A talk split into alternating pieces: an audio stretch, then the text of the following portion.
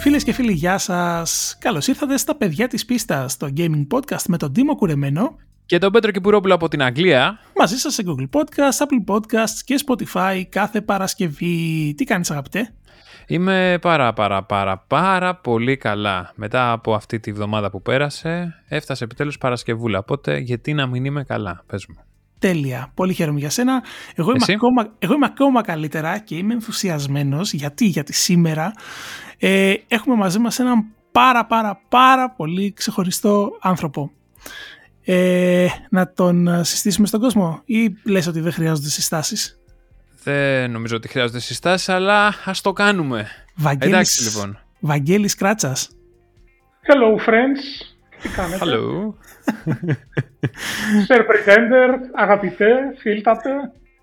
Χρόνια και ζαμάνια. Τίμω, σε γνωρίζω για πρώτη φορά, αλλά καλά yeah.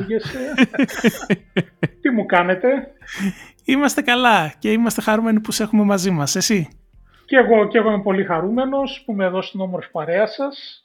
Ελπίζω να περάσουμε ωραία και εμείς και όσοι μας, θα μας ακούσουν. Λοιπόν, σε αυτή τη φάση είμαι σίγουρος ότι οι 30-something θα έχουν κάνει ένα pause για να συνέλθουν. Οπότε φαντάζομαι... Η συνομήλικη μου, ναι βέβαια. Ακριβώς. λοιπόν, οπότε τους δίνουμε λίγο το χρόνο τους να επανέλθουν και ε, για τους ελάχιστους νομίζω που δεν γνωρίζουν ε, ποιος είναι ο Βαγγέλης Κράτσας, τι έχεις να μας πεις; Κοίταξε να δεις. Ε, υπήρξα στη ζωή μου αυτό που λέμε δημοσιογράφος.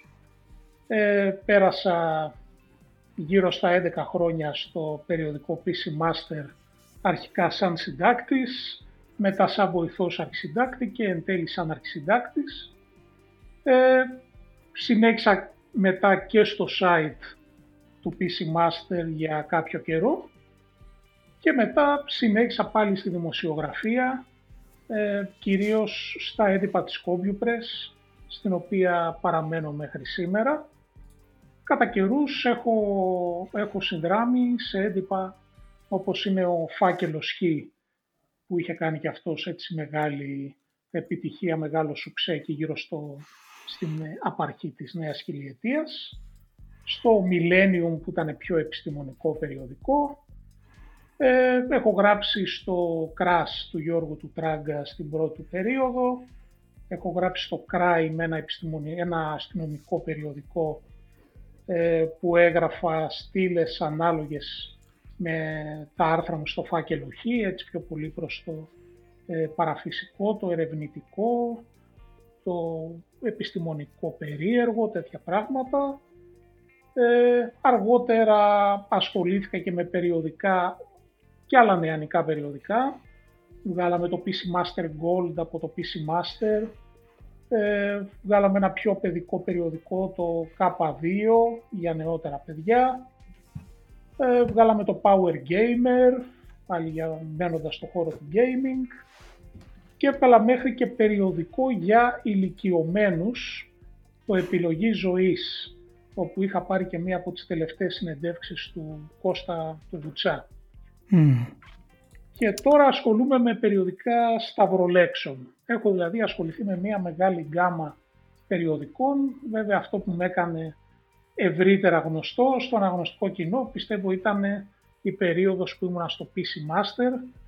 Ήταν και η περίοδος που νομίζω ότι έκανα και εγώ και όλα τα παιδιά και εσύ Πέτρο και όλα τα παιδιά που ήμασταν τότε στη συντακτική ομάδα.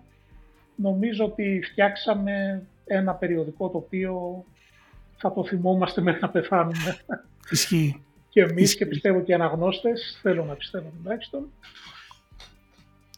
Ε, εγώ θέλω να... με δύο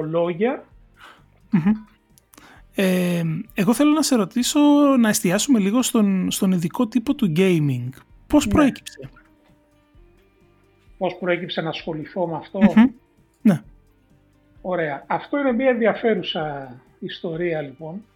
Είναι ενδιαφέρουσα ιστορία κυρίως γιατί ε, η πρώτη μου επιλογή όταν ασχολήθηκα με τον ειδικό τύπο και γενικά όταν κατάλαβα ότι αυτό που θέλω να κάνω στη ζωή μου είναι να γράφω, δεν ήταν το gaming. ήταν ο μουσικός ειδικός τύπος. Όταν ήμουνα λοιπόν στην τρυφερή ηλικία των 16 ετών το 1982, ε, είχα συμμετάσχει στον δημοσιογραφικό διαγωνισμό που έκανε τότε το pop και rock. mm Επειδή ασχολιόμουν εγώ από τότε, άκουγα διάφορα πράγματα και από rock και από ε, pop μέχρι avant-garde του Σαν Φραντζίσκο της δεκαετίας του 70, steampunk, ε, ό,τι τρελό μπορεί να φανταστεί κανείς. Ε, είχα συμμετάσχει εκεί πέρα και θυμάμαι τότε ο Γιάννης ο Μαλαθρώνας, ένας από τους συντάκτες που είχε αναλάβει να κρίνει ε, τους συμμετέχοντες, μου είχε δώσει ένα ειδικό έπαινο και μου είχε πει ότι αν 16 χρονών ε, γράφεις τέτοια πράγματα και γράφεις έτσι, πολύ θα ήθελα να μάθω τι θα κάνεις όταν είσαι 36 χρονών. 36 χρονών παρεπτόντως του έστειλα ένα γράμμα και του είπα είμαι αρχισυντάξει στο PC Master για να σου απαντήσω στο ερώτημα που μου έκανε πριν από 20 χρόνια. Ε, Τέλος πάντων, λόγω της μικρής μου ηλικίας τότε δεν πήγα στο pop και rock. Αλλά από τον έπαινο αυτό που, που πήρα και τα καλά λόγια που άκουσα, ε, μου έμεινε έτσι το να, να θέλω να ασχοληθώ με αυτό το χώρο. Και όταν μου ξαναδόθηκε για δεύτερη φορά η ευκαιρία, την άρπαξα από τα μαλλιά. Τότε ήμουνα πιο μεγάλος πλέον, ήμουνα 29 χρονών, το 1995, ήμουνα στην CompuLink, ε, μέσα ε, συμμετείχα στις διασκέψεις, τότε ήταν μια, η μεγαλύτερη BBS που υπήρχε στην Ελλάδα πριν βγει ακόμα το ίντερνετ. Ε, και είχα γνωρίσει και, και πιο πριν από την CompuLink και συντάκτες του PC Master. Είχα, ήμουν φίλος με τον Αντρέα του Τζουρινάκη ε, πριν από τότε. Είχαμε γνωριστεί κάποια στιγμή, του είχα φέρει για το Pixel το Spellcasting 301 του, της Legend Entertainment, δεν μπορούσα να το βρει πουθενά. Ε, δεν το φέρνανε εδώ πέρα κανένας, το είχα παραγγείλει εγώ από Αμερική, είχε έρθει, του το είχα δώσει, είχαμε γνωριστεί, τα είχαμε πει, γίναμε φίλοι και μου λέει λοιπόν κάποια στιγμή μετά πολυλογώ ο Τσουρινάκης ο Ανδρέας, μου λέει ρε Βαγγέλη, βλέπω ότι από αυτά που γράφεις στις διασκέψεις της CompuLink BBS, αυτή ήταν η πρόγονη των, των φόρουμ, mm-hmm. οι διασκέψεις, λέγαμε τότε, ε, γράφεις καλά. Θες τώρα που ψάχνει, ας πούμε, το PC Master ψάχνει για καινούριους συντάκτες να στείλεις κανένα δοκιμαστικό, μήπως ενδιαφέρει, ξέρω εγώ, και σε πάρουνε. Λέω γιατί όχι.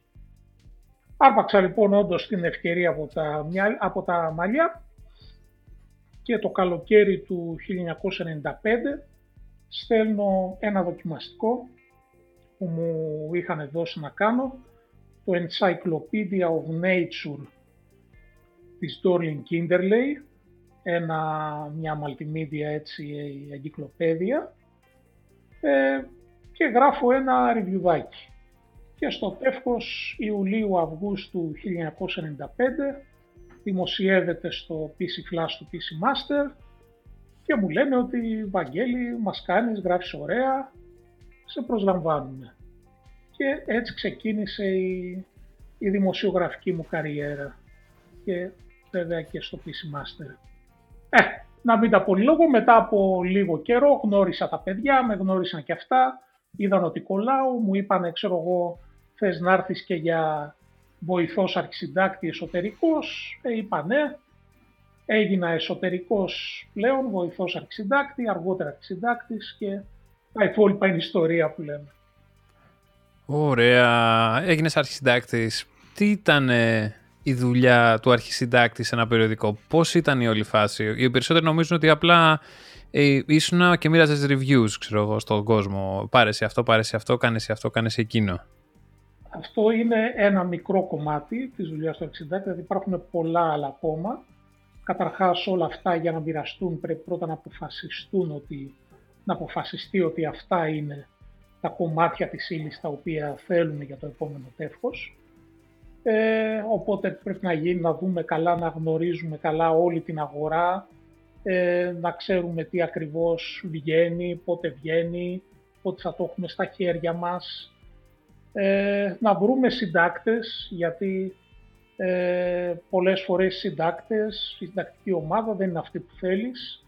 Χρειάζεται να ψάξεις να βρεις καινούριους, ε, είτε από άτομα που είναι γνωστά σου και θες να τα δοκιμάσεις, είτε με κάλεσμα για νέους συντάκτες. Μετά όλα αυτά τα άρθρα τα οποία έρχονται πρέπει να γίνει επιμέλεια της ύλης. Δεν τα παίρνουμε και τα βάζουμε έτσι, να τα τσεκάρουμε, να κάνουμε την, την επιμέλεια που χρειάζεται, να συζητήσουμε τους συντάκτες, να ακούσουμε τη γνώμη τους, ε, τι πιστεύουν ότι πρέπει να υπάρχει στο επόμενο τεύχος και όλα αυτά. Να δούμε οι αναγνώστες τι θέλουν. Ε, πάντοτε απαντούσα εγώ προσωπικά τα, τα γράμματα των αναγνωστών στην αλληλογραφία και φυσικά τα έπαιρνα και πάρα πολύ σοβαρά υπόψη μου ό,τι μου, μου έγραφαν. Ε, όλα αυτά. Και βέβαια και να γράψει και ένα σημαντικό κομμάτι της ύλης και ο ίδιος. Ε, όπως καταλαβαίνεις, όταν κλείναμε τεύχος, όπως λέμε, όταν πλησίαζε δηλαδή η ημερομηνία που έπρεπε να παραδώσουμε, υπήρχαν και μέρες που έφευγα πολύ αργά το βράδυ από τα γραφεία της Συγκρού τότε. Ε, εγώ θέλω να σε ρωτήσω κάτι άλλο. Ε, την εποχή που ήμουν στο PC Master θυμάμαι ότι όποιος άκουγε ε, το έντυπο για το οποίο έγραφα αμέσως ε, προχωρούσε στο συμπέρασμα ότι «Α, πληρώνεσαι για να παίζεις». Εσύ που ήσουν και αρχισυντάκτης, τι άκουγες; Κοίταξε να δεις από συντάκτες ε, από, το, από... από τον κόσμο γύρω-γύρω. Άκουγε ότι ήσουν αρχισυντάκτη σε ένα περιοδικό για video games. Καταλάβαινε τη δουλειά σου ή απλά νόμιζε ότι ας πούμε έπαιζες όλη μέρα και αυτό ήταν όλο, ήταν η δουλειά σου; Ναι, κοίταξε, ο πολλής κόσμος το έλεγε αυτό ότι πληρωνόμαστε για να παίζουμε. Ε, και πάλι δεν θα το αρνηθώ ότι σε ένα βαθμό ε, αυτό είναι αλήθεια. Ε, σε ένα βαθμό όντως πληρώνεσαι και για να παίζεις ανάμεσα στα άλλα. Αλλά είναι όπως προείπα, είναι πάρα πολλά άλλα αυτά τα οποία πρέπει να κάνει κανείς. Εγώ θα το έλεγα λίγο διαφορετικά ότι είχαμε την ευτυχία να παίζουμε ε, στην ώρα της δουλειάς μας. Δηλαδή εκεί που οι άλλοι στις, ε, στο 8 τους ή όσο εν πάση περιπτώσει δουλεύουν, ε, εάν ξεκλέψουν λίγο χρόνο για να παίξουν έστω και μία πασχέτζα που λέει ο λόγος, κινδυνεύουν να τους κοιτάξει στραβά ο προϊστάμενος και να χάσουν τη δουλειά τους. Ε, για μένα, εγώ όχι απλά δεν κινδύνευα, αλλά αυτό ήταν μέρος της δουλειάς μου. Άρα ναι. το μεγάλο πλεονέκτημα είναι ότι αυτό που σου αρέσει το κάνεις και στη δουλειά σου. Δεν το κάνεις μόνο γυρνώντας σπίτι. Πώς ήταν η εποχή των 90s Zero στον ειδικό τύπο; Κοίταξε να δεις, ε, η εποχή των 90s ήταν ε, νομίζω μία από τις καλύτερες για τον ειδικό τύπο στην Ελλάδα. Ε, όλα τα περίπτερα είχαν κρεμάσει μέχρι απλόστρες με μανταλάκια δίπλα τους για να βάζουμε τα περιοδικά που κυκλοφορούσαν. Ήτανε πάρα πολλά, τα έπαιρνε ο κόσμος, ε, γινόταν χαμός. Δηλαδή μόνο στο δικό μας χώρο, ας πούμε, στα, ε, στα computer games, ε, φαντάσου ότι βγαίνανε, ξέρω εγώ, ταυτόχρονα για κάποια περίοδο, PC Master, Pixel, ε, User, Computer Games Magazine, ε, Game Pro, ε, δεκάδες περιοδικά. Ε, το οποίο για μια μικρή αγορά όπως, όπως είναι η αγορά της Ελλάδας, φαντάζεσαι ότι είναι θαύμα, έτσι. Δηλαδή τώρα αν, το, αν ε, ένα περιοδικό δεν μπορεί να σταθεί, έτσι, και τότε στέκονταν ε, ένα τεράστιο νούμερο. Άρα ήταν η χρυσή εποχή. Ακόμα βέβαια δεν, ε, δεν υπήρχε η έκρηξη του ίντερνετ που ήρθε μετά, στα, μετά, τη, μετά το 2000 και περισσότερο μετά το 2010 όπου εκεί βέβαια άλλαξαν άρδιν τα πράγματα, ήρθαν, ήρθε η έκρηξη του ίντερνετ σε συνδυασμό με την κρίση και τα πήρε όλα παραμά, παραμάζωμα. Το πρώτο πράγμα που κόβαν όλοι ήταν τα μηνιαία περιοδικά και απόλυτα λογικό γιατί είχαν την ε, δυνατότητα της καθημερινής ενημέρωσης ε, και το μηνιαίο περιοδικό για να επιβιώσει ε, χρειαζόταν ας πούμε το PC Master να έχει πέντε τσουρινάκιδες μέσα, έναν για κάθε τομέα, έτσι ώστε να ξέρεις ότι θα πληρώσει μεν για το περιοδικό, αλλά θα διαβάσει τη γνώμη 5-6 ατόμων ε, που δεν θα τη βρεις πουθενά αλλού. Κάτι τέτοιο δεν συνέβη, δεν υπήρξε 5-6 μέντορες στο PC Master, αν και εδώ θα αποκαλύψω ότι ένα από τα, από τα όνειρά μου στο PC Master ήταν να, αυτό το πράγμα ακριβώς. Δηλαδή ήθελα να φτιάξω ένα περιοδικό το οποίο θα έχει 5-6 τσουρινάκιδες μέσα. Ένα μέντορα για κάθε χώρο, για κάθε τομέα. Δεν το κατάφερα γιατί και οι αμοιβές δεν ήταν τέτοιες ώστε να μπορώ να προσελκύσω για πολύ μεγάλο διάστημα ε, άτομα ικανά, όπως και ο Σερ Pretender που είναι εδώ και δεν το λέω για να τον γλύψω, είναι αλήθεια. Πες noted, πες noted. Διαβάστηκε. Πες noted, όχι noted θα πεις. Όταν το είδα για πρώτη φορά το noted, νόμιζα ότι κάτι ήθελες να πεις το νότι. Ναι. Δυνατός. Λοιπόν, αυτά. Ε, λοιπόν, εγώ θέλω να σε ρωτήσω περί, περί PC Master. Ε, τόσα χρόνια λοιπόν μετά, τι σου έχει μείνει, τι σου έχει αφήσει, αναμνήσεις, ε, ιστορίες, κάτι που να, που να θυμάσαι μέχρι και σήμερα; Ε, βέβαια, έχω, έχω αρκετές έτσι ε, σοβαρές και αστείες ιστορίες ε, από τότε.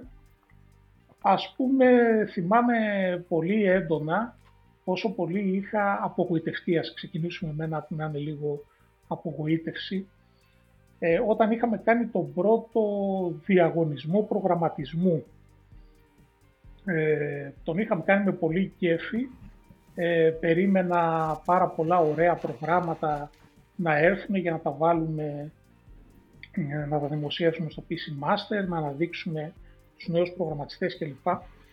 Και όντως υπήρξαν, αλλά μου έμεινε μία πικρία από τότε και δεν ήθελα ποτέ να ξανακάνω κάτι τέτοιο ε, άλλη φορά, όταν διαπίστωσα ότι με αυτό το πράγμα χάνεις αναγνώστες αντί να τους κερδίζεις. Και για ποιο λόγο. Όσοι σου στέλνανε προγράμματα και κερδίζανε βραβεία, μια χαρά. Ήταν αναγνώστες σου, παρέμειναν αναγνώστες σου, ήταν ικανοποιημένοι. Όσοι όμως για τον οποιοδήποτε λόγο δεν, δημο, δεν δημοσιεύαμε τα προγράμματά τους, υπήρχε μάλιστα ένας ο οποίος με κυνήγαγε για χρόνια επειδή του είχα απαντήσει ότι το έβαλα ρε φίλε σε δύο υπολογιστές, το πρόγραμμά σου δεν τρέχει. Όχι μου λέει, βγαίνει σε forums και έλεγε σε φόρα και έλεγε ότι ο Κράτσας λέει ψέματα. Δεν είδε καθόλου το πρόγραμμα, έτσι και, με, και μου λέει ψέματα και μου λέει ιστορίες και το ένα και το άλλο, ενώ έλεγα την αλήθεια. Ότι πραγματικά το βάλαμε και δεν έτρεχε. Τι γινόταν λοιπόν; Όσους δεν τους ικανοποιούσες και δεν έβαζες για τον χύψη λόγω το πρόγραμμά τους, μετά σταματάγαν να αγοράζουν το περιοδικό και σε βρίζανε. Σου λέγανε γιατί το δικό μου πρόγραμμα να μην δημοσιευτεί; Και γιατί είναι καλύτερο αυτό από το δικό μου; Και γιατί ο Κράτσας δεν έβαλε το, το δικό μου πρόγραμμα; Αυτό ήταν η μεγάλη κατάρα του περιοδικού. Γιατί γινόταν σε πολλά πράγματα. Δηλαδή ερχόταν ο άλλος να γίνει συντάκτης. Έτσι απαντούσε σε ένα κάλεσμα που κάναμε κάθε τόσο θέλουμε νέους συντάκτες ή θέλουμε νέους γελιογράφους, το Νατάλ. Και πάλι όσους παίρναμε όλα καλά, όλα ωραία. Όσους δεν παίρναμε ένα κατσούφικο ύφος και πολλοί από αυτούς απογοητευμένοι θα λέγανε μετά στα φόρα από εδώ και από εκεί ότι α, ο Κράτσας δεν με πήρε και α, και ο εκείνος δεν ήταν καλύτερος από μένα και τον πήραμε και κάτι τέτοιο. Άρα ένα που θυμάμαι ήταν αυτό.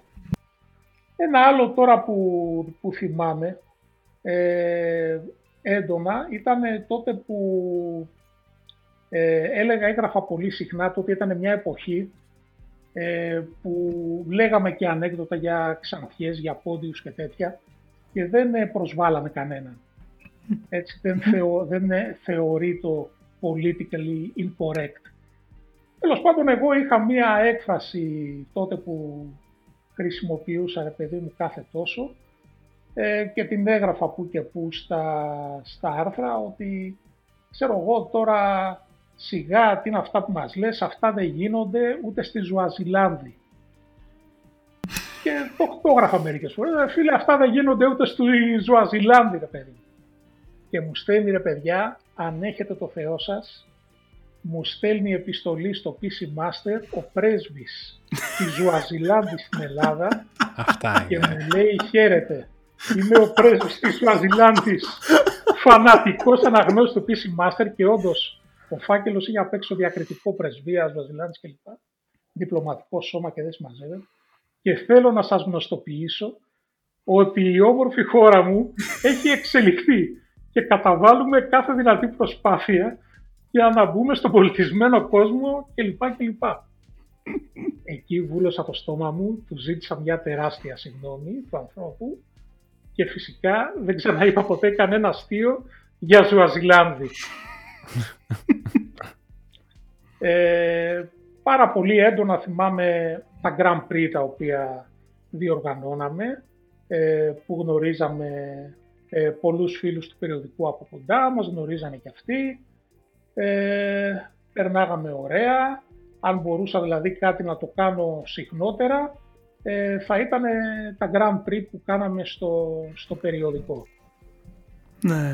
ξενοδοχείο Αμαλία, αν θυμάμαι καλά. Ναι, ναι, ναι. Ξενοδοχείο Αμαλία και σε άλλα ξενοδοχεία είχαμε πάει και σε μαγαζιά είχαμε πάει στην αρχή όταν είχαμε πρωτοφτιάξει το, το GameNet το οποίο ήταν ο πρώτος ε, online server για παιχνίδια, Kali server, που δημιουργήθηκε στην Ελλάδα. Πρώτη φορά στην Ελλάδα ασχοληθήκαμε με online multiplayer gaming και εκεί κάναμε και, ε, και mini Grand Prix στην αρχή ε, μέσα από το Kali server σε καταστήματα και αργότερα βέβαια κάναμε τα μεγάλα LAN parties τα οποία ακούγανε στο όνομα Grand Prix και και σημείωσαν εποχή.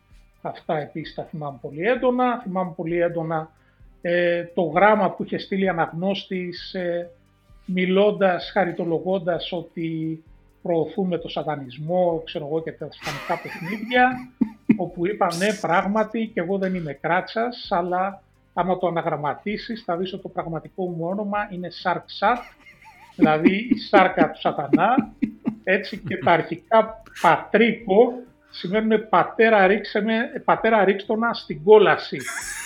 Έτσι τα εξήγησα όλα, έτσι ώστε να μην υπάρχει καμία αμφιβολία ότι το PC Master ήταν και το πρώτο σατανικό περιοδικό στην ιστορία του ειδικού τύπου. Ε, τελειώντας για να μην, ε, να μην πω πάρα πολλά. Όχι, ε, ελεύθερα, δεν έχουμε θέμα. Όχι, εντάξει, θα με ρωτήσετε κι εσείς, να μην τα λέω μόνο εγώ.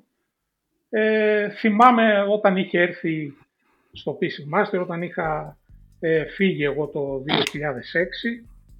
Θυμάμαι, θυμάμαι τον ε, φίλο μου τον Γιώργο τον Γρίβα, ο οποίος είχε έρθει στη θέση του αρχισυντάκτη και κοίταγε να δει αν ε, τρώω ζαμπονοτηρόπιτα το πρωί όταν έρχομαι στο γραφείο ενώ μπροστά του περνάγαν αρκούδες οι οποίες τρώγανε μέλι στο δάσος. Θυμάμαι για παράδειγμα στο PC Master 209 του Μαρτίου 2007 που είχε εξώφυλλο το Infernal και έλεγε το πρώτο FPS με υποστήριξη PhysX.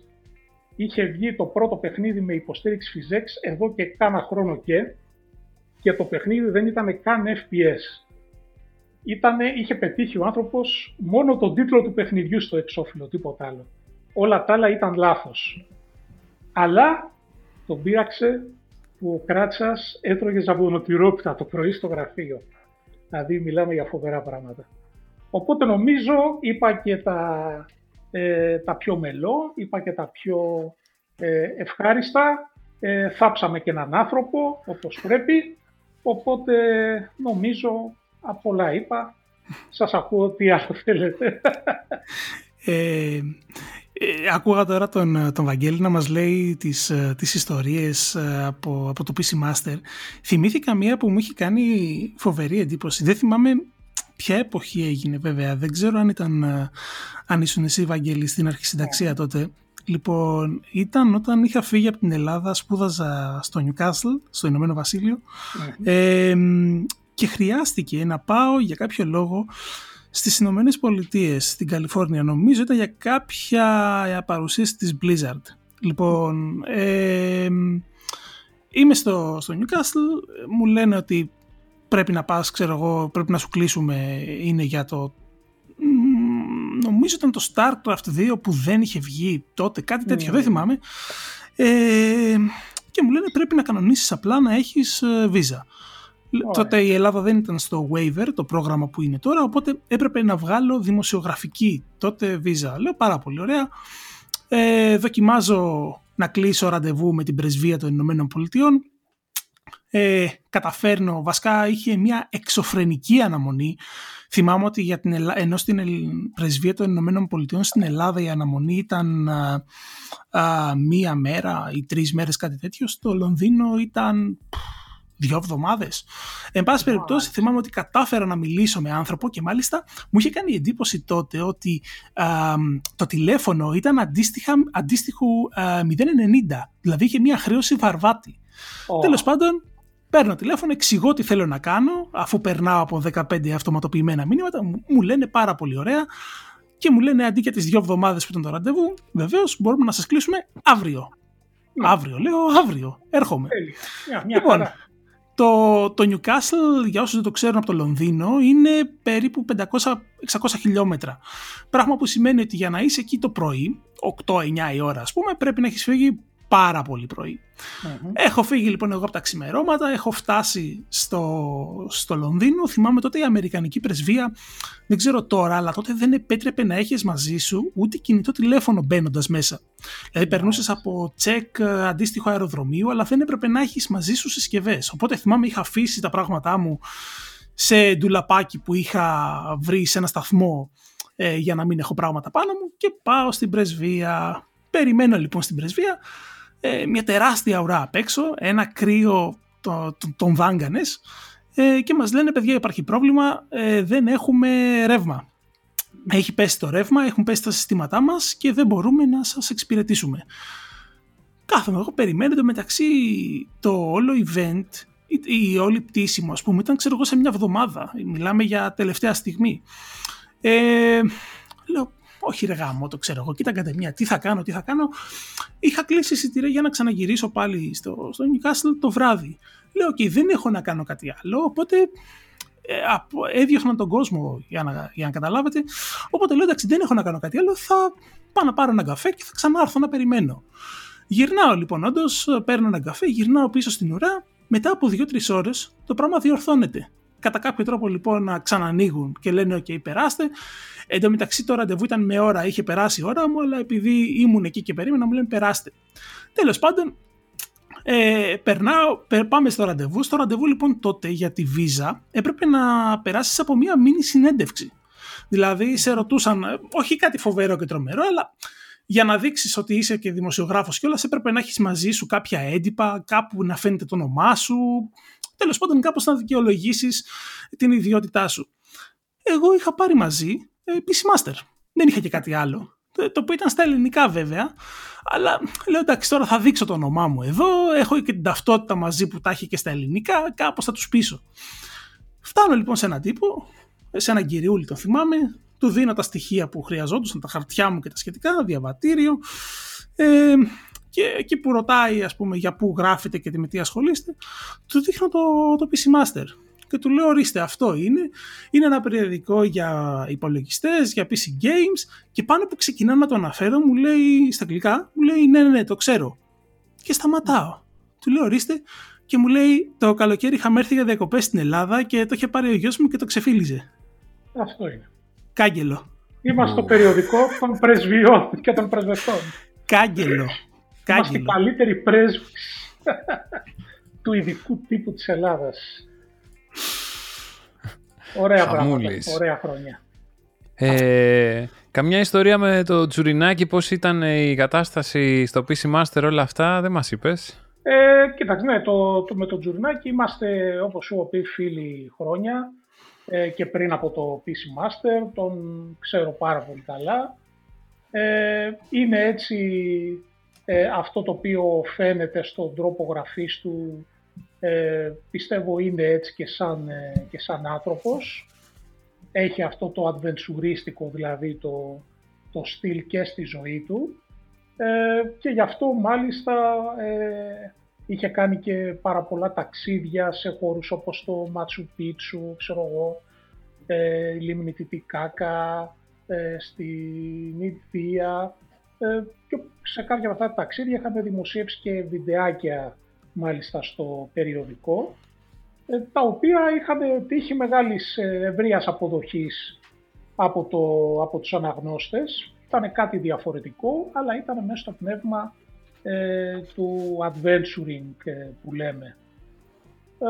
και τότε μάλιστα που είχαμε κάνει το, το computer show, άλλο ένα, μια φοβερή φάση που είχαμε κάνει στο περιοδικό, που πήγαμε, είχαμε πάει σε τηλεοπτικό κανάλι ε, με κάμερες κανονικά, με το, είχαμε πάει σε στούντιο ε, με το control του τηλεοπτικού σταθμού και κάναμε σαν εκπομπή ε, την οποία επαναλάβαμε και με δικό μας σκηνοθέτη και άλλη φορά στα γραφεία της CompuPress, πολύ πλάκα, πολύ γέλιο. Πιστεύω άρεσε πολύ και στους αναγνώστες, όπως τότε που είχαμε κάνει τις φωνές του, του StarCraft και τις είχαμε βάλει στο, είχαμε ηχογραφήσει δικές μας φωνές, τις είχαμε βάλει στο CD του περιοδικού. Και ο Ανδρέας τότε είχε βγει για πρώτη φορά έτσι, είχε εμφανιστεί, τον είδανε οι αναγνώσεις του περιοδικού πώς είναι, ε, είπε τη γνώμη του για κάποια adventures. Ε, σαν άνθρωπος ε, είναι ευθύς, ειλικρινής, ε, θα έλεγα σκίζεται για τους φίλους του. Είναι αυτό που λέμε ο κριτικός από τα, από τα σφακιά, από τα νόγια. Είναι αυτό το, το στυλ του. Ε, του αρέσουν πολύ τηλεοπτικές σειρές και αστυνομικές ε, βλέπει πάρα πολύ. Ε, και του αρέσει γενικά έτσι και το, το άγνωστο, η περιπέτεια, τα ταξίδια, ε, ε, ε, πιστεύω ότι έζησε δηλαδή σε μεγάλο βαθμό ε, τη ζωή ενός adventurer. Ε, τα κείμενά του ήταν, εντάξει, όπως σας είχε πει και ο Γιώργος όταν είχε έρθει, εντάξει, συντακτικά και ορθογραφικά δεν ήταν ότι το καλύτερο, αλλά από άποψη ουσίας έδειχναν έναν άνθρωπο ο οποίος έχει πραγματικά βαθιά γνώση του αντικειμένου του και όπως πρέπει σε κάθε adventurer αυτού του βεληνικούς που σέβεται τον εαυτό του, είχε βέβαια και μεγάλες παραξενιές. Είχε πολύ μεγάλες παραξενιές, δεν μπορούσες να τον πεις με τίποτα ότι δεν πρέπει να γράφεις spoilers στα reviews και ότι δεν πρέπει οι αναγνώστες να βλέπουν εικόνα από το τέλος του παιχνιδιού γιατί σποϊλάρονται, μα όχι να σου λέει ο Ανδρέας, πρέπει δημοσιογραφικά να δείξουμε ότι φτάσαμε στο τέλος του παιχνιδιού και να έχουμε πάρει screenshot από το φινάλε. Έχουμε κάνει δουλειά, φτάσαμε μέχρι το τέλος και πρέπει να το δείξουμε, πρέπει να μιλήσουμε για όλο το παιχνίδι, θα μιλήσουμε και για το τέλος και για το φινάλε και για τα πάντα. Δυνατό. Ε, ήθελα αποδείξεις. Κόντρα, ναι, είχαμε κόντρα εκεί. Ε, με τις βαθμολογίες, τα ξέρετε, αρχίζαν από 80. Δεν, αρχί, δεν έπαιρνε ποτέ κάτι μικρότερο γιατί έπρεπε να ε, απονεμηθεί δικαιοσύνη ε, στους ανθρώπους που πάσχησαν για να φτιάξουν ένα παιχνίδι. Τέλος πάντων, ναι, εκεί είχαμε διαφωνίες, είχε με όλους και με τους μετέπειτα συντάκτες, ε, αλλά όταν έχεις ε, στο δυναμικό σου τον άνθρωπο που είναι μέντορας ενός είδους από αυτά τα οποία ασχολείσαι, ε, δεν μπορείς να σταθείς εκεί. Θα σταθείς στην ουσία ε, η οποία είναι ότι ο άνθρωπος ήξερε όσο κανένας άλλος το αντικείμενό του. Και το, το αμούστακο αγόρι τότε Πέτρος Κυπουρόπουλος. Το Πέτρος ήταν, πάντα ήταν από τους αγαπημένους μου συντάκτες.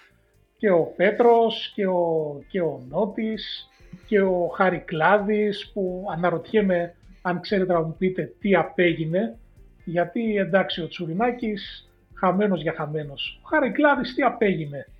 Πάντα ήθελα να μάθω τι έκανε μετά που τελείωσε η gaming period, έφυγε και από το site μετά που είχε πάει κλπ.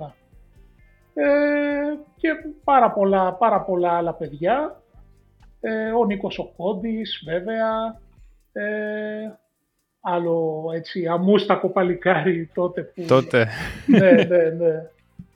Ε, που είχε αναλάβει και το Forthcoming και πολλά άλλα πράγματα.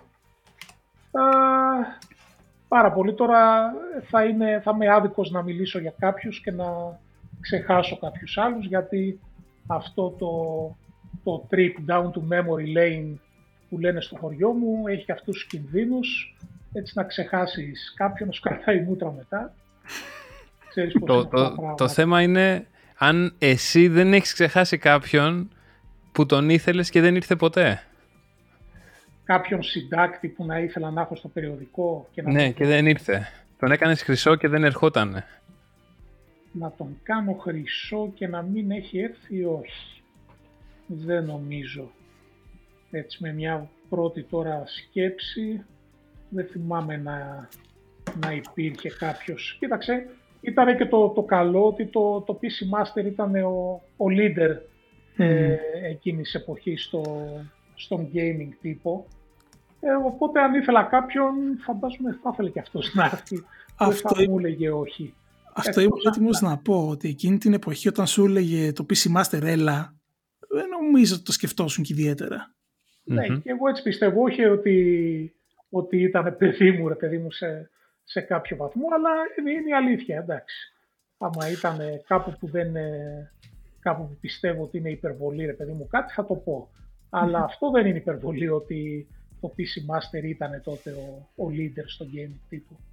Ισχύει. Ε, μιλήσαμε για το, για το PC Master του τότε. Το τώρα τι γίνεται, πώς, πώς αισθάνεσαι που δεν υπάρχει PC Master σήμερα; Κοίταξε να δεις. Ε, σίγουρα δεν αισθάνομαι καλά γι' αυτό.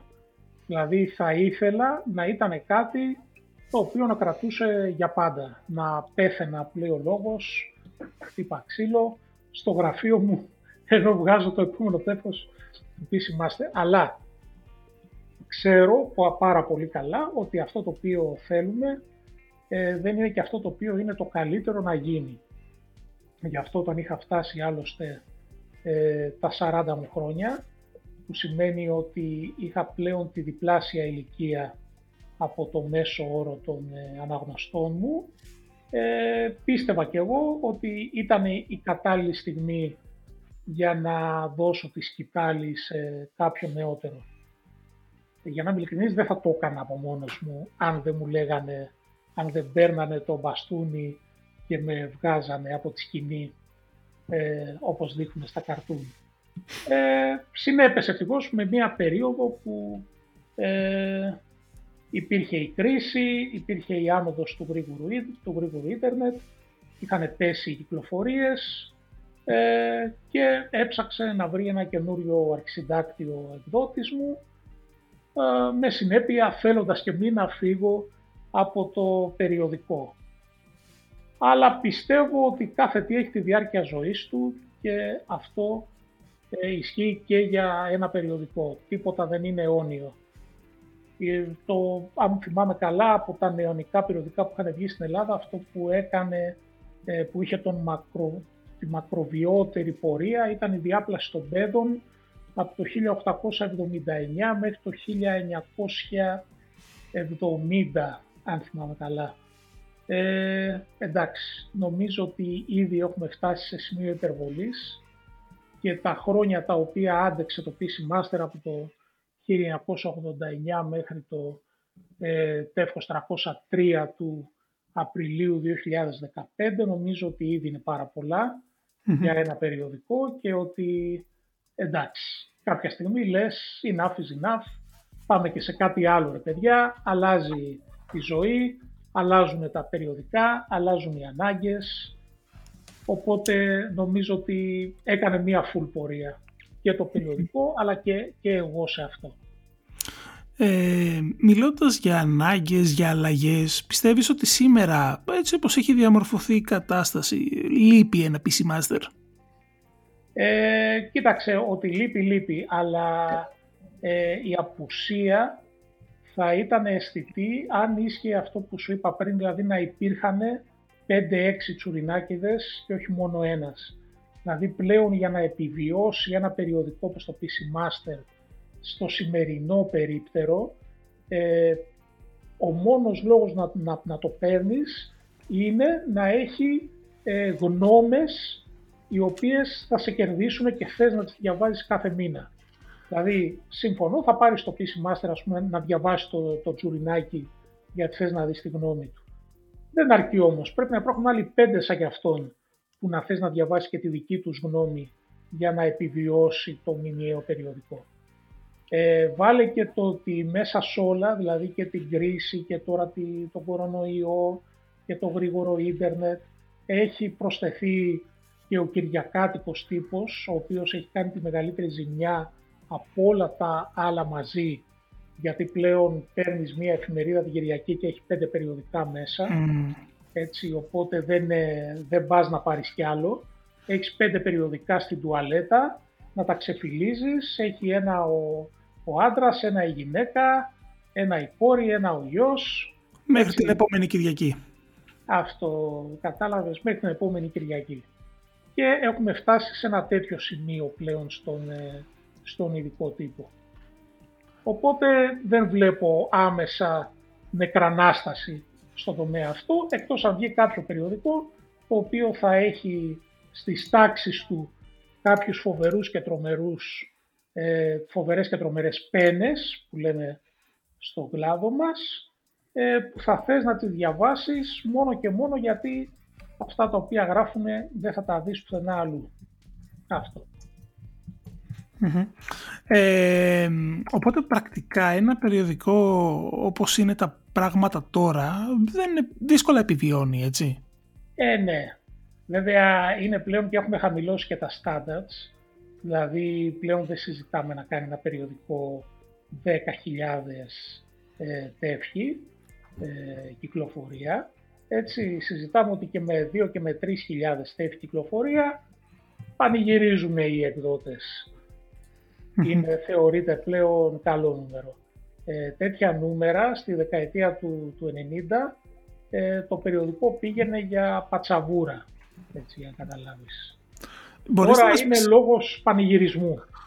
Μπορείς να μας πεις έτσι πάρα πολύ γρήγορα γιατί νούμερα μιλάμε, έτσι, για να έχει και ο κόσμος μια εικόνα, τη δεκαετία του 90 ας πούμε, το, το PC Master; Ε, δεν μπορώ να ξέρω επακριβώς, αυτά τα ξέρει μόνο ο εκδότης, ε, το τι ακριβώς νούμερα ε, πουλούσε το, το περιοδικό, αλλά σίγουρα μιλάμε για αρκετές δεκάδες χιλιάδες ε, φύλλα και ειδικά το τεύχος θυμάμαι το οποίο είχαμε βάλει για δώρο ένα ποντίκι ε, πρέπει να έχει κάνει ρεκόρ πωλήσεων σε όλο τον ειδικό τύπο πρέπει να κάνει και δεύτερη έκδοση μετά να το ξαναβγάλαμε ε, τέτοια πράγματα. Wow. Αλλά αυτά θα σου πει σίγουρα ακριβή νούμερα, θα σου πει εκδότης άμα ε, γιατί και εμείς αυτά τα οποία που και που μας λένε οι εκδότες δεν έχουμε τρόπο να τα διασταυρώσουμε.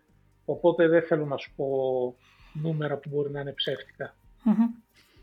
Ε, με δύο λόγια, τι έχει αλλάξει σήμερα που αν σου το έλεγαν όταν ήσουν στο PC Master δεκαετία του 90 δεν θα το πίστευες με τίποτα; Δεν θα πίστευα με τίποτα ε, το DRM με τίποτα. Ναι.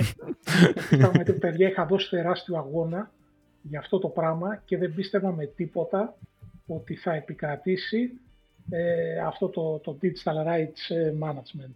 Δεν το πίστευα με τίποτα ότι θα αρκείται ο κόσμος ότι θα κάνει αυτό το συμβιβασμό και θα αρκείται στο να αγοράσει μόνο το δικαίωμα για να παίζει ένα παιχνίδι μέσα από ένα site έτσι, το οποίο μπορεί και αύριο να μην υπάρχει.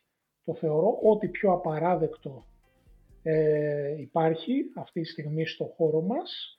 Είναι ο λόγος για τον οποίο σταμάτησα να ασχολούμαι με τα computer games και το γύρισα στα επιτραπέζια τα τελευταία χρόνια, γιατί στα επιτραπέζια αγοράζει το παιχνίδι. Και έχει μέσα handouts, έχει μέσα ωραία πραγματάκια, έτσι το ανοίγεις και χαίρεσαι όπως άνοιγες ας πούμε παλιά τα computer games και χαιρόσουν. Έτσι άνοιγες στο Indiana Jones, είχε το ημερολόγιο ας πούμε του Sean Connery χειρόγραφο μέσα. Ε, άνοιγε το Journey, σου είχε σακουλάκι με διαμαντάκι. Εντάξει, όχι αληθινό διαμαντάκι, μην τρελαθούμε. Ε, άνοιγε το Gold Rush, είχε χάρτη της Άγριας Δύσης. Ένα κάρο πράγματα. Και τώρα δεν υπάρχει πια ούτε κουτί. Και όχι μόνο δεν υπάρχει ούτε κουτί, έτσι, δεν έχεις πια το ίδιο το παιχνίδι. Έχεις το δικαίωμα να το παίξεις εάν είναι ανοιχτό το site που στο έχει δώσει, εάν δεν κάνει συντήρηση εκείνη την ώρα, εάν δεν έχει πέσει, εάν, εάν, εάν. Αυτό για μένα είναι η μεγαλύτερη ήττα ε, και θεωρώ απαράδεκτους τους gamers που το έχουν αποδεχτεί αυτό το πράγμα και δεν έχουν μποϊκοτάρει τις εταιρείες που το κάνουν. Ε, συμφωνώ ότι υπάρχει το πλεονέκτημα ότι δεν στηβάζεις κουτιά στο σπίτι σου, αλλά για μένα αυτό ήταν η μεγαλύτερη χαρά. Και θα προτιμούσα να πλήρωνα, που λέω λόγος και 100 ευρώ το μήνα, να έχω και μια αποθήκη να τα βάζω, έτσι και να υπάρχουν, να υπάρχουν τα κουτιά. Πείτε με παλιωμοδίτη, πείτε με ό,τι θέλετε, αλλά αυτό πιστεύω. Ε, επιγραμματικά τώρα πάλι θα σε πάω στο τότε και στο τώρα. Mm-hmm. Διαφορές αρχισυντάκτη τότε με βάση όσα μας είπες και τώρα. Ένας αρχισυντάξης σε, σε ένα gaming site. Ε, κοίταξε, στο, στο site ειδικά δεν ξέρω γιατί δεν, ε, ε δεν, έχω, άλλη, δεν έχω πείρα αρχισυνταξία σε site. Ε, πάνω κάτω πιστεύω είναι το ίδιο πράγμα, δηλαδή πάλι επιλέγεις κείμενα. Εντάξει, το site ε, πατάς και κάτι κουμπάκια παραπάνω για να τα βάλεις μετά στο, στο site. Ε, αλλά θεωρώ ότι είναι πολύ δυσκολότερο το να βγάζεις περιοδικό, γιατί στο, στο περιοδικό υπάρχει το ατελιέ, υπάρχουν οι σελίδες που είναι συγκεκριμένες και θα σου πει το ατελιέ κόψε από εκεί κείμενο για να κάτσει καλά η σελίδα. Αυτή η φωτογραφία δεν είναι τόσο καλή, δεν θα τυπωθεί καλά στο χαρτί ε, βάλε μου μία άλλη. Ενώ αυτά δεν τα έχει το, το site. Site πετάς μια φωτογραφία, πετάς και το κείμενο και δεν σε ενδιαφέρει όλα, όλα καλά και μια χαρά. Αλλά έχεις πάλι το να, το να βρεις συντάκτες, ε, το να ψάξεις να βρεις την καλύτερη δυνατή ύλη. το site βέβαια έχει το επιπλέον ότι πρέπει κάθε μέρα να είσαι απίκο. Έτσι, ενώ στο, στο περιοδικό μπορούσα να λείψω και μια μέρα που λέει ο λόγος και να μην τρέχει τίποτα. Στο site δεν μπορείς να λείψεις μια μέρα, έτσι, γιατί έχεις χάσει την ιδιοσιογραφία μιας ολόκληρης ημέρας. Θα πάνε οι αναγνώστες αλλού να βρουν τροφή, άμα δεν τους δίνεις εσύ. Οπότε η δυσκολία είναι εκεί ότι πρέπει να, να είσαι με την επικαιρότητα ε, με αφορμή αυτό, εσύ πώς και δεν ασχολήθηκες με κάποιο νέο μέσο, είτε blog, είτε κάποιο site, είτε κάτι ακόμα πιο καινούργιο, όπως Φερρυπίν, ε, podcast, κάποιο vidcast, δεν σε, δεν σε ενέπνευσε ας πούμε; Ε, κοίταξε, δεν έτυχε ε, βασικά, γιατί ασχολήθηκα, συνέχισα να ασχολούμαι με τη... Εμένα η κύρια ασχολία με αυτό που μου άρεσε πάντα να κάνω ήταν το να, το να γράφω. Έτσι, συνέχισα να γράφω σε άλλα περιοδικά, ε, συνέχισα να είμαι gamer. Ε, δεν μπορώ να πω λοιπόν ότι δεν, ε, δεν συνέχισα στον τομέα μου. Συνέχισα στον τομέα μου σε αυτό που, που έκανα. Απλά δεν έτυχε. Ε, έκανα ένα blog ε, όταν, όταν με, τον, με τον Γιώργο το Γρίβα κάναμε το site του PC Master ε, που είχα ασχοληθεί τότε, αυτό ήταν αρχισυντάκτη και εγώ ασχολούμουν με το να προσφέρω content και ειδήσεις και είχα και ένα blog που έγραφα ε, στο site. Ε, κοιτάξτε, όταν σταμάτησε και αυτό όταν δεν πέτυχε, δηλαδή το δοκίμασα και δεν πέτυχε, δεν, δεν τράβηξε το site του PC Master, ε, ασχολήθηκα με άλλα πράγματα, δηλαδή πήγα σε πιο παιδικά περιοδικά, αυτά που σας είπα στην αρχη και μετά σε κάποια άλλα είδη. Αλλά το δοκίμασα, δηλαδή έπαιξα και με το site. Δεν είναι ότι δεν, ε, δεν το δοκίμασα. Ε, εγώ θέλω επίσης κάτι άλλο που είχα στο νου μου και ήθελα να σε ρωτήσω, θέλω τη γνώμη σου πάνω σε αυτό. Ε, κάποτε είχαμε, είχαμε άτομα που έγραφαν σε περιοδικά καλή ώρα στο PC Master. Ε, πλέον έχουμε αυτούς που αποκαλούμε influencers, είτε πρόκειται για streamers, είτε πρόκειται για ε, instagrammers και δεν ξέρω και εγώ τι άλλο. YouTubers. TikTokers έχω δει τώρα εσχάτως. Ναι, ναι. Λοιπόν, εγώ αυτό που θέλω να πω είναι το εξής ότι κάποτε για να γράψεις ένα έντυπο μέσο, ένα, ένα μέσο το οποίο το έβρισκες στο περίπτερο να κρεμιέται, έπρεπε να, να είσαι κάποιος, να, να, να έχεις τέλος πάντων ένα know-how, μια εμπειρία, ένα κάτι. Πλέον, κανάλι κάνει οποιοδήποτε. Συμφωνείς ότι αυτό έχει οδηγήσει στο να χαθεί αυτό που λέμε το, το expertise, η εξειδίκευση ας πούμε πάνω σε κάποια θέματα; Απόλυτα. Ε, δυστυχώς το, το τζάμπα του ίντερνετ είναι δίκοπο μαχαίρι. Από τη μία μπορείς να βρεις τζάμπα ό,τι θέλεις και να κάνεις τζάμπα ό,τι θέλεις, να φτιάξεις δικό σου κανάλι, δικό σου blog, ε, οτιδήποτε. Αλλά από την άλλη, ε, μέσα σε όλα αυτά τα, τα τζάμπα πράγματα που υπάρχουν εκεί, υπάρχουν και πολλή, πολλή σκαρταδούρα. Ε, αυτό δεν γινόταν στον, ε, στον ειδικό τύπο, έτσι, γιατί ο άλλος για να βάλει τα ωραία του λεφτά να φτιάξει ένα περιοδικό, το οποίο δεν ήταν καθόλου τζάμπα για να φτιαχτεί, είχε πολλά έξοδα, έπρεπε να έχει κατά νου ότι θα πάρει πίσω αυτά τα λεφτά που έβγαλε και θα βγάλει και κάποιο κέρδος. Όταν λοιπόν αυτό δεν υπάρχει και μπαίνεις στο ίντερνετ και τα κάνεις όλα τζάμπα, έτσι, και τα φτιάχνεις τζάμπα και τα παίρνεις μετά τζάμπα, ε, μοιραίο είναι να υπάρχει όλο και περισσότερο μεγάλη σκαρταδούρα. Δηλαδή πιστεύω πλέον το καλύτερο, ένα επάγγελμα του μέλλοντος θα είναι να ξεσκαρτάρεις τη σκαρταδούρα, να είσαι το απορριμματοφόρο του ίντερνετ. να προτείνεις δηλαδή, να έχεις ένα site, ένα blog, κάτι ή μια σελίδα στο facebook και να προτείνεις σε διάφορους τομείς ποια είναι τα καλά, τα site και ποια πρέπει να τα αποφύγετε όπως ο διάβολος στο λιβάνι, γιατί θα χάσετε το χρόνο σας. Αυτό πιστεύω είναι επάγγελμα του μέλλοντος. Αν το κάνει κάποιος, θα οικονομήσει. Και ας αφήσουμε όμως ε, περιοδικά site και αυτά και ας πάμε σε μια άλλη πτυχή δικιά σου, ναι. περίεργη, που δεν ναι. την ξέρει και πολλοί κόσμος και όλο το κομμάτι αυτό. Ε, έχεις ασχοληθεί με το game development? Έχω ασχοληθεί με το game development Έχω κάνει το game design και έχω γράψει όλα τα κείμενα και τους γρίφους φυσικά για το adventure 10 ε, βήματα προς τη δόξα ή 10 δοκιμασίες ε, όπου εκεί έβαλα και το χαρακτήρα να λέγεται Vantor και έκτοτε το χρησιμοποιώ και σαν προσωπικό μου nickname. Ήταν ένα graphic adventure, ήταν το πρώτο εμπορικό adventure ε, για PC που κυκλοφόρησε στην Ελλάδα από τη Spin Software που είχε φτιάξει τότε η CompuPress. Ήταν και η πρώτη μου συνεργασία με την CompuPress αυτή.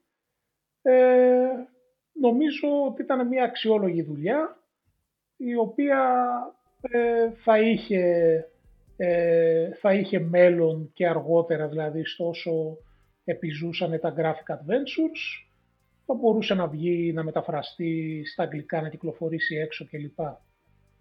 Ε, πέρασα πολύ ωραία φτιάχνοντάς το. Ε, ποτέ δεν το έκανε review Τσουρινάκης, να το πω, αυτό είναι το μεγάλο μου παράπονο. δεν το παρουσίασε ποτέ. δεν ξέρω τι πωλήσει έκανε, δεν μου, είπαν, δεν μου είπαν ποτέ πόσο πούλησε, δεν το γνωρίζω. Ε, αλλά ήταν πολύ ωραίο για μένα έτσι να ασχοληθώ με αυτό το τομέα, όπως ήταν πολύ ωραίο πολλά χρόνια αργότερα, όταν μπήκα μέσα σε ένα παιχνίδι επιτέλους ε, στο Συνομωσίες 2 σαν ηθοποιός ε, και έπαιξα και έτσι πλέον εκτός από φωτογραφίες μου υπάρχουν και screenshots μου, κάτι για το οποίο είμαι περήφανος. Ευχαριστώ. Αυτά είναι. Ε, εγώ θέλω έτσι για να, για να κλείσουμε σιγά σιγά θέλω να αναμοχλεύσεις αναμνήσεις και να μας πεις αγαπημένα σου παιχνίδια. Παιχνίδια που σου έμειναν, που, σου, που, σε ξεχω, που, που έχεις ξεχωρίσει ή παιχνίδια που σε έχουν σημαδέψει. Βεβαίως.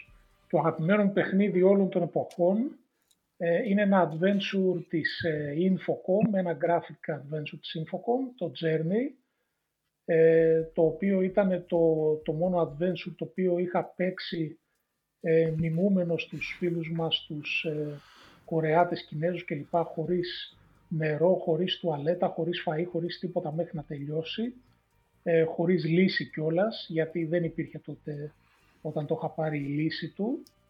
Ε, ήταν ε, ένα adventure το οποίο ήταν βασισμένο θεματικά ε, στο Lord of the Rings του Tolkien.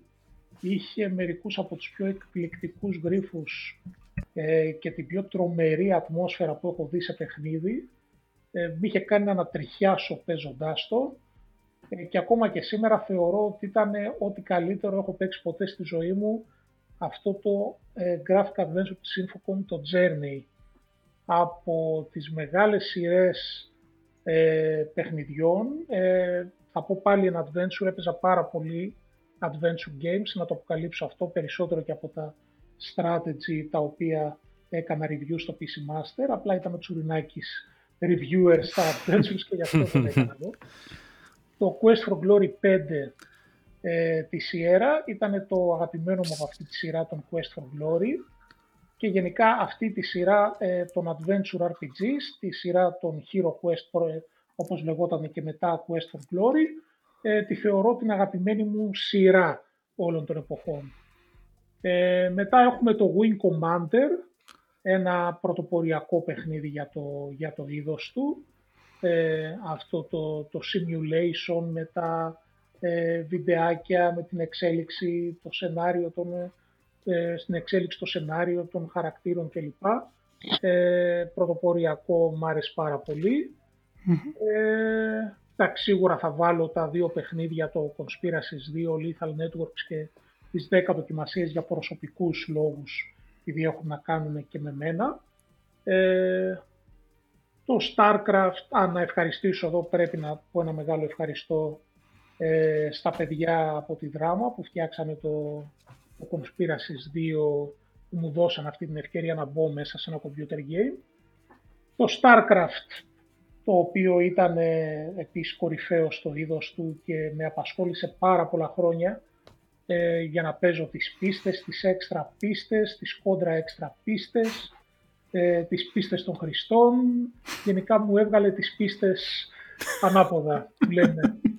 Ε, ένα εκπληκτικό πραγματικά δημιούργημα, όπως και το Warcraft 2 επίσης. Ήταν μεγάλη μου χαρά που ε, έκανα review αυτά τα παιχνίδια.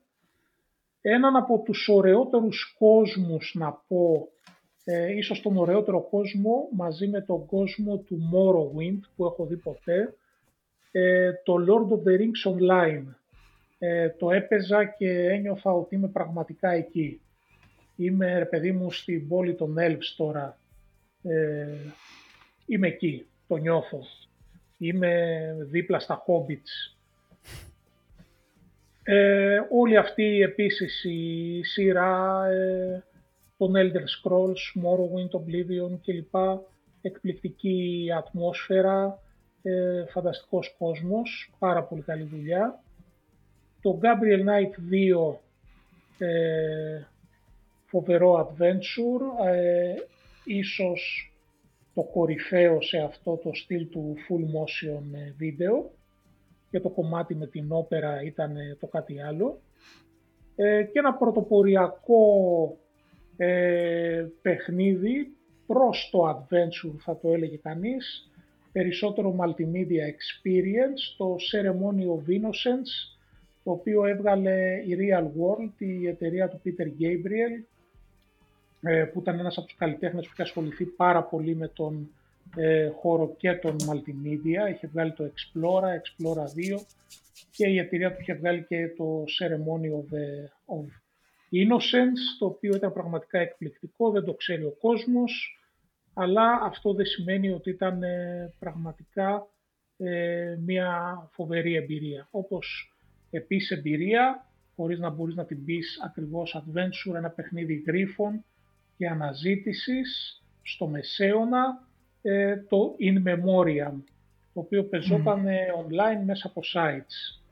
Αυτά τα παιχνίδια θεωρώ ότι ήταν τα καλύτερα που έχω παίξει και βέβαια λίγο πιο κάτω θα βάλουμε το Warcraft 2, το Red Alert, το Lineage το 2, το Kernel Speakest, Labyrinth of Time, Dragon Sphere, Dungeon Siege, Phantasmagoria, Deathgate, Loom και πάρα πολλά ακόμα τα οποία θα σας φάω κι άλλη μια εκπομπή για να τα παρήθμετε.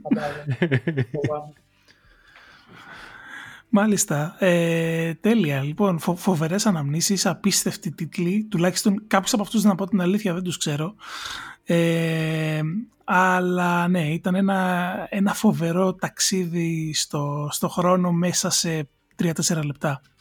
Λοιπόν, ε, νομίζω ότι Τίμω σιγά σιγά ε, πάμε προς το τέλος, σωστά. Ναι. έχουμε, έχουμε τελειώσει με τις ερωτήσεις μας.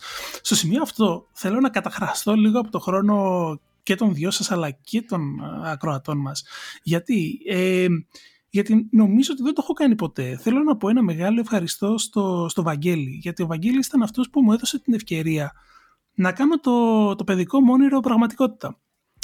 Ε, όταν ήμουν πιτσιρικάς, ήθελα ένα πράγμα. Όταν με ρωτούσες, πούμε, τι θες να κάνεις όταν μεγαλώσεις, τώρα μιλάμε εποχές ε, δημοτικού, γυμνασίου, έλεγα ότι θέλω να γράψω στο PC Master. Τόσο απλά, τόσο ξεκάθαρα, τόσο συγκεκριμένα. Ε, και κάποια στιγμή λοιπόν, όταν τελείωσα το σχολείο και 18 χρονών νομίζω ήμουνα, ε, επικοινώνησα με το, με το Βαγγέλη που έτσι και αλλιώς είχαμε κάποιες σχέσεις μέσω του φόρουμ ε, του, του PC Master και του, αν θυμάμαι καλά του είχα ζητήσει ε, να, να μου δώσει ένα κείμενο να γράψω έτσι ώστε να, ε, να δω αν μπορώ να γράψω στο, στο PC Master. Ε, αν προσπαθώ σπάω το κεφάλι μου να θυμηθώ τι κείμενο ήταν. Νομίζω ότι μου είχες αφήσει ή ελεύθερο θέμα ή μου είχες πει να γράψω κάτι σχετικό με την ΑΕΚ. δεν θυμάμαι τώρα. δεν θυμάμαι τώρα. Και εγώ δεν το θυμάμαι τώρα. Επίσης όσο και αν έψαξα δεν το βρήκα αυτό το κείμενο. Ποτέ. Έλα, έχω, έχω το πρώτο μου κείμενο, αλλά αυτό το κείμενο δεν το, έχω, δεν το βρήκα ποτέ, οπότε δεν ξέρω να σου πω.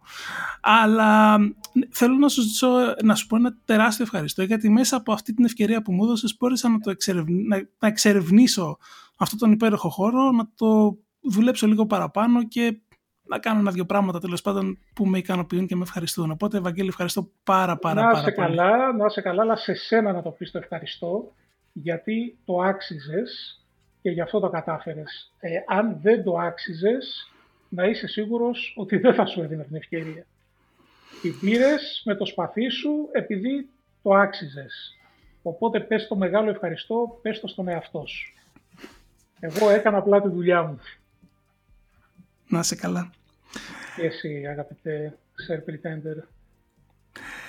Λοιπόν, στο σημείο αυτό ε, να πούμε ξανά άλλο ένα μεγάλο, ένα τεράστιο ευχαριστώ στο, στο Βαγγέλη Κράτσα, ο οποίος μας κράτησε συντροφιά την τελευταία ώρα, μας πήγε πολλά χρόνια πίσω, μας ε, διηγήθηκε φοβερές ιστορίες, μοιράστηκε μαζί του ε, υπέροχες αναμνήσεις. Βαγγέλη, σε ευχαριστούμε πάρα πάρα πάρα πολύ. Εγώ σας ευχαριστώ παιδιά για την ευκαιρία που μου δώσατε και εμένα να τα ξαναθυμηθώ όλα αυτά και πιστεύω ότι περάσαμε μια πολύ όμορφη και ευχάριστη ώρα μαζί και ευχαρίστως θα το ξαναέκανα οποτεδήποτε. Άνετα, το, το αφήνουμε ανοιχτό. Να είστε πάντα καλά. Θα ακούσω όλες τις εκπομπές σας όταν έχω χρόνο, μία προς μία. Ε, και εύχομαι μέσα από την καρδιά μου να πάνε περίφημα όλες και να έχετε πάντα τους καλεσμένους που θέλετε. Σε ευχαριστούμε πολύ. Λοιπόν, Τίμο, ε, αποφώνηση νομίζω, έτσι; Ναι. Τέλεια. ήταν, ε, ήταν τα παιδιά της πίστας λοιπόν, το Gaming Podcast με τον Τίμο Κουρεμένο. Και τον Πέτρο Κυπουρόπουλο από την Αγγλία. Μαζί σας σε Spotify, Google Podcast, Apple Podcast ή τέλος πάντων όπου αλλού βολεύεστε και μας ακούτε. Μην ξεχνάτε, μπορείτε να μας ε, βρίσκετε στο group μας στο facebook, ψάχνετε για τα παιδιά της πίστας Gaming Podcast και ε, όπως ίσως οι πιο έτσι, πιστοί μας ακροατές θα προσέξατε, ε, από αυτή τη βδομάδα έχουμε και τα νέα σε ρυθμό πολυβόλου σε καθημερινή πλέον έκδοση για να Βεβαίως. ξέρετε ακριβώς, να ξέρετε τι γίνεται στον κόσμο του gaming μέσα σε ένα-δύο λεπτά κάθε πρωί στο πιάτο σας. Αυτά. Τα λέμε την επόμενη Παρασκευή στο μεγάλο και καθημερινά στο μικρό. Bye bye. bye bye.